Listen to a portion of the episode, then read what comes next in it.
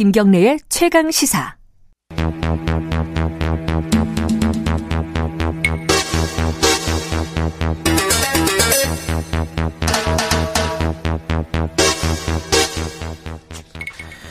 굵직한 사건의 이면을 들여다보고 깊이 있게 파헤쳐보는 시간입니다. 추적 20분. 어, 오늘은 한 15분 할 거예요. 박지훈 변호사님, 안녕하세요. 안녕하세요. 박지훈입니다. 그리고 한겨레 신문 김한 기자님, 안녕하세요. 네, 안녕하세요. 이 라임 옵티머스 사건, 저희 좀 전에 이제 성일종 들었습니다. 의원 네, 예, 들었습니다. 얘기를 들어봤는데, 어, 이게 이 무슨 뭐 이른바 뭐 게이트라고 해야 되나요? 뭐 하여튼 뭐 뭔 사건이 터지면은 예.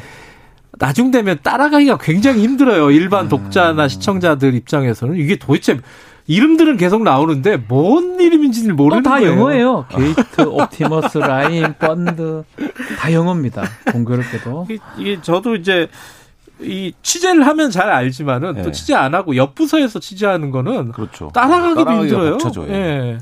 그래서 오늘은 어 좀 청취자분들이 알기 쉽게 지금 사건이 어디까지 가고 있는 거고 뭐는 뭐고 뭐는 아니고 뭐 이런 약간 정리 한다는 네. 느낌으로 좀 해보죠.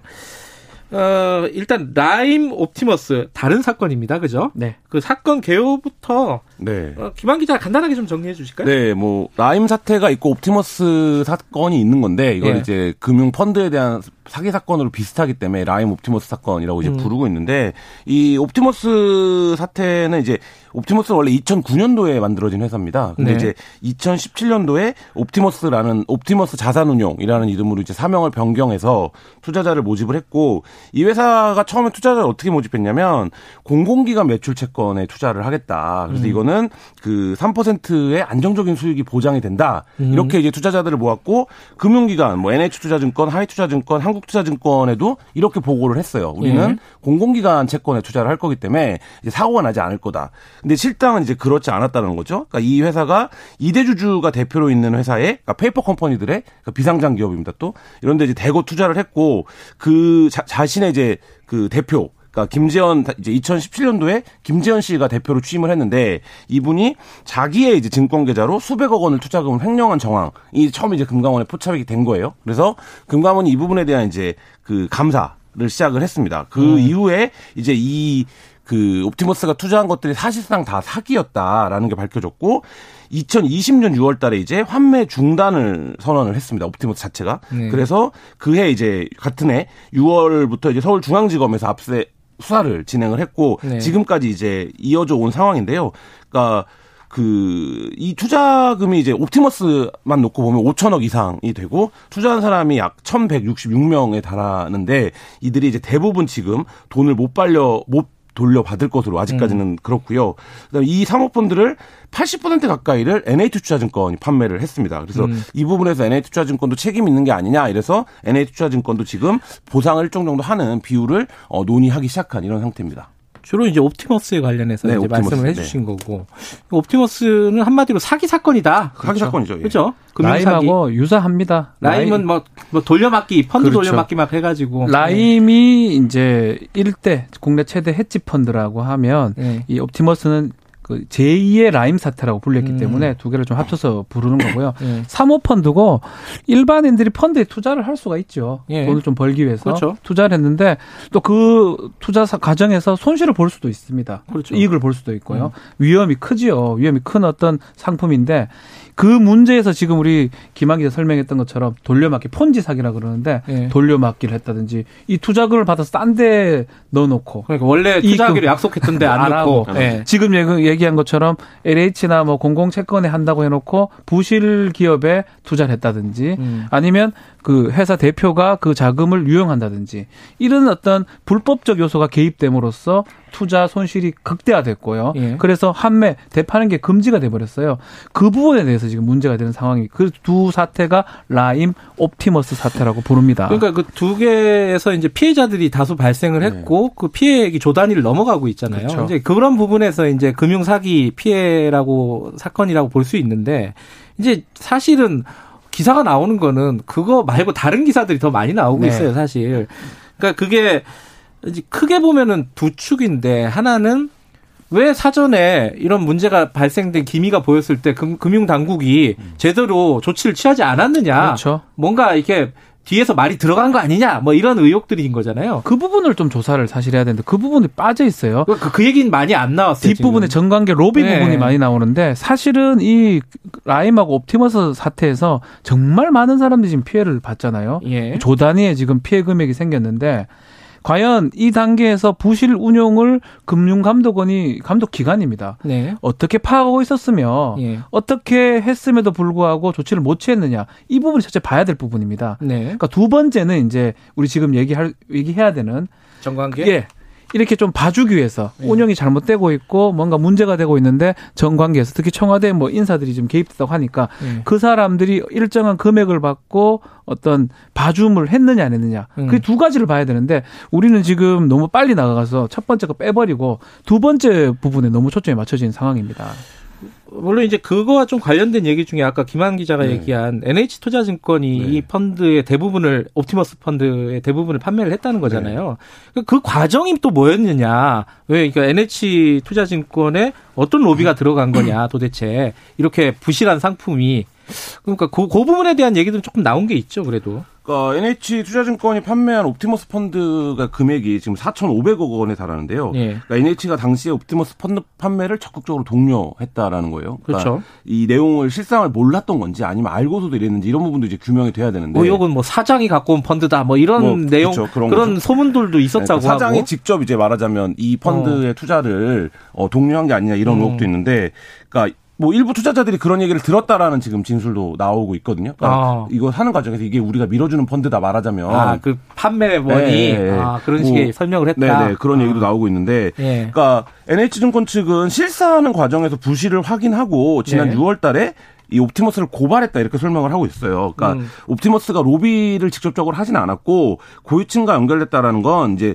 이 옵티머스 측 대표가 자신들의 사기를 좀 은폐하기 위해서 그 지어낸 진술이다 음. 이렇게 설명을 하고 있는데 아까 박준 변호사님 말씀하셨지만 이게 굉장히 굴지의 금융 기관들 그리고 음. 금융을 어 관리하는 관리 감독하는 어 정부 기관이 이제 다 등장을 하는 사건이거든요. 근데 네. 이제 일반적으로 눈높이 일반 국민의 눈높이에서 보면 야 그거를 왜 사전에 그러면 아무도 모니터링을 못한 거냐. 그러니까 그 모니 지금 이제 의혹 핵심은 그 모니터링을 못한 거냐 안 한 거냐. 음흠. 뭐 이건 것 같아요. 거기서 모니터링을 못했다라고 보기는 어려우니 왜냐하면 다른 금융펀드 사기나 이런 것들은 금감원이나 이런 데서 관리를 다 하는데 굳이 유독 이 두 개와 관련해서는 왜 이거를 못 밝혀내 사전에 감지를 못했냐. 이 부분에서 이제 뒤에 의혹 정관계 로비까지 좀 연결이 되는 음. 그런 이제 고리입니다. 거기서 한 명이 더 등장하죠. 청와대 이제 이모 행정관 그 옵티머스 쪽에 있는 윤모 그렇죠. 변호사의 부인, 아, 부인 배우자인데 예. 윤모 변호사는 지금 펀드 사기 공범으로 지금 구속 기소된 상황입니다. 아, 윤. 변호사는 이미 구속돼 예. 있고. 예. 그래서 결국은 지금 우리 김한 기자가 지적했던 운영 과정에서 문제가 있는 거를 금융 감독 기관에서 파악을 못 했는 게 정말 실수냐 아니면 음. 지금 이, 이 이모 행정관 같은 사람이 개입됐기 때문에 청와대가 그것을 알고도 눈 감아줬느냐 이런 부분으로 지금 간 것으로 보입니다. 근데 행정관이 그렇게 힘이 세요? 만약에 힘 없어요. 뭐라 힘이 없어요. 있긴 있지.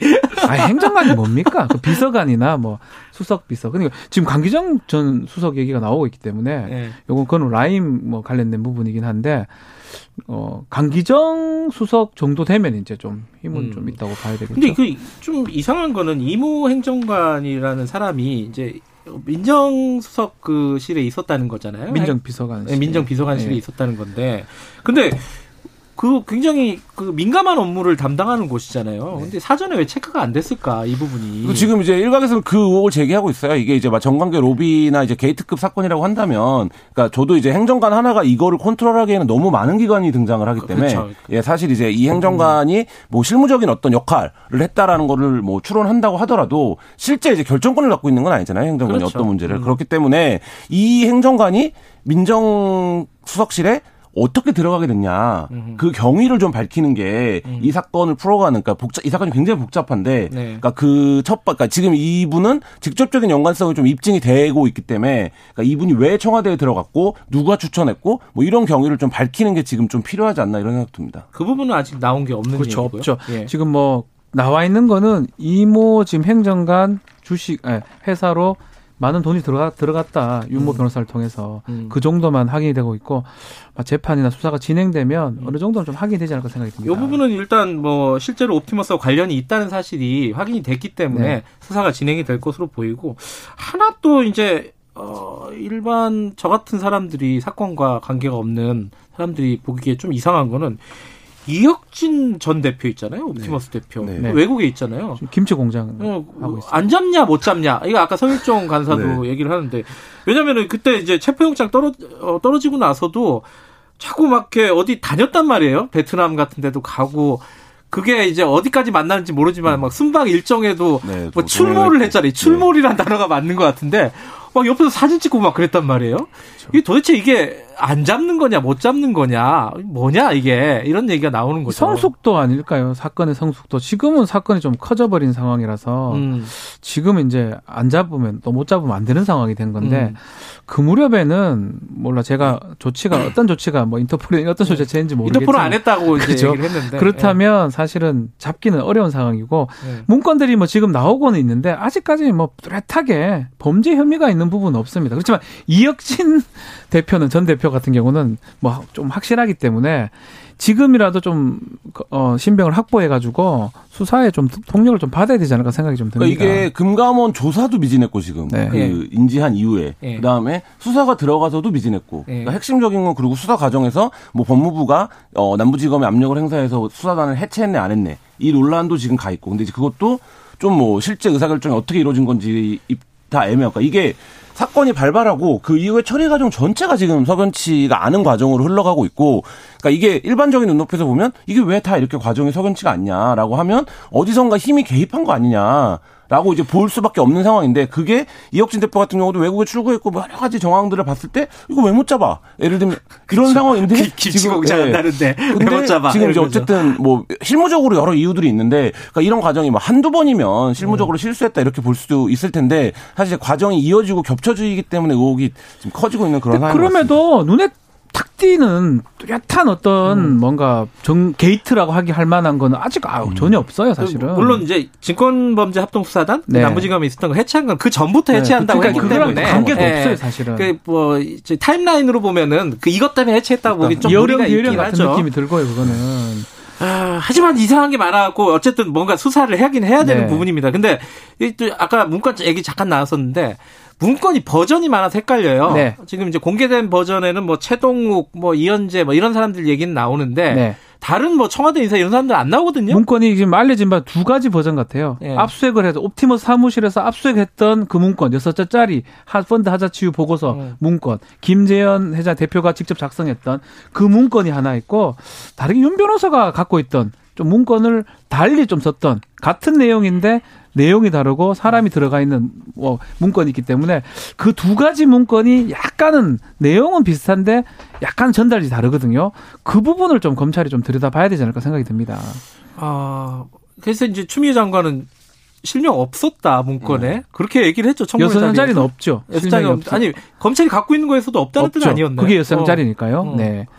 어, 그래서 이게 아까 말씀하셨듯이 이게 권력형 게이트 로 지금 현 상태에서 부를 수 있는 것이냐, 혹은 근데 이상한 부분은 굉장히 또 많죠. 많으니까 네. 그죠? 석연찮은 부분도 많고. 먼저 운영 과정에서 뭔가 크게 금융 우리 금융 감독하는 당국에서 미스했던 부분을 그걸 먼저 체크를 하고 뒷부분으로 가야 되는데 너무 빨리 로비부로 가버리니까 뭐 툭 뛰어넘은 느낌이 자꾸 듭니다. 음. 그래서 저희도 설명하기에 갑자기 무슨 로비입니까? 사람 이름도 정확하게 나오지도 않았는데. 음. 그리고 사모펀드를 뭐 저도 취재를 해봤지만 사모펀드를 이제 투자를 유치하는 과정에서 권력자나 힘 있는 사람들의 이름들이 많이 거론이 돼요. 그래야 사실 팔아먹어요, 네. 돈이 모이니까 이제 그- 그렇기도 했죠. 네, 그런 측면들이 있는데 지금 박주민 변호사님 말씀하신 것처럼 그러니까 이게 어떤 단계에서 어떤 맥락으로 작성된 건지가 경위가 정확하지 않은 상태에서 지금 로비 의혹인데 이름만 지금 등장하기 때문에 사실 어떤 당사자들은 굉장히 억울, 그러니까 나 뭔지도 모르는데 그러니까 예를 들면 그쪽에서 그냥 일방적으로 이름을 넣어도 사실 뭐 이쪽에서는 어쩔 수가 없는 상황인데 이제 그런 것들이 지금 좀 혼재되어 있는데 그게 박주민 변호사님 말씀하신 것처럼 이 사건이 지금 1년 넘게 굉장히 좀 미적거리 고 사실이 정확하게 밝혀지지 않은 상태에서 끌고 오다가 갑자기 재판에서 강기정 수석의 이름이 튀어나오면서 뭔가 커진 아, 거죠. 이제 실체가 밝혔다. 대단한 뭔가 로비 의혹이 있었나 보다. 이렇게 지금 사람들한테 인지가 되고 있기 때문에 이 부분에서 법무부도 그렇고 금융당국도 그렇고 검찰도 그렇고 좀 빨리 사실관계를 확인해서 밝히지 않으면 굉장히 좀 또 소란만 어 일으킬 수도 있다 이런 생각도 듭니다. 빨리 하면 또 부시가니까 제대로 신, 속하고 신속하게 꼼꼼하게. 제대로. 예. 예. 이거 두 분 다 공부 열심히 하시기 바라겠습니다. 다음에 한번 어, 사건이 좀 익어가면은 네. 한두 달 할것 예. 같은데. 여기까지 하겠습니다. 고맙습니다. 감사합니다. 김경래 최강 기사 듣고 계시고요. 지금 시각은 8시 45분입니다.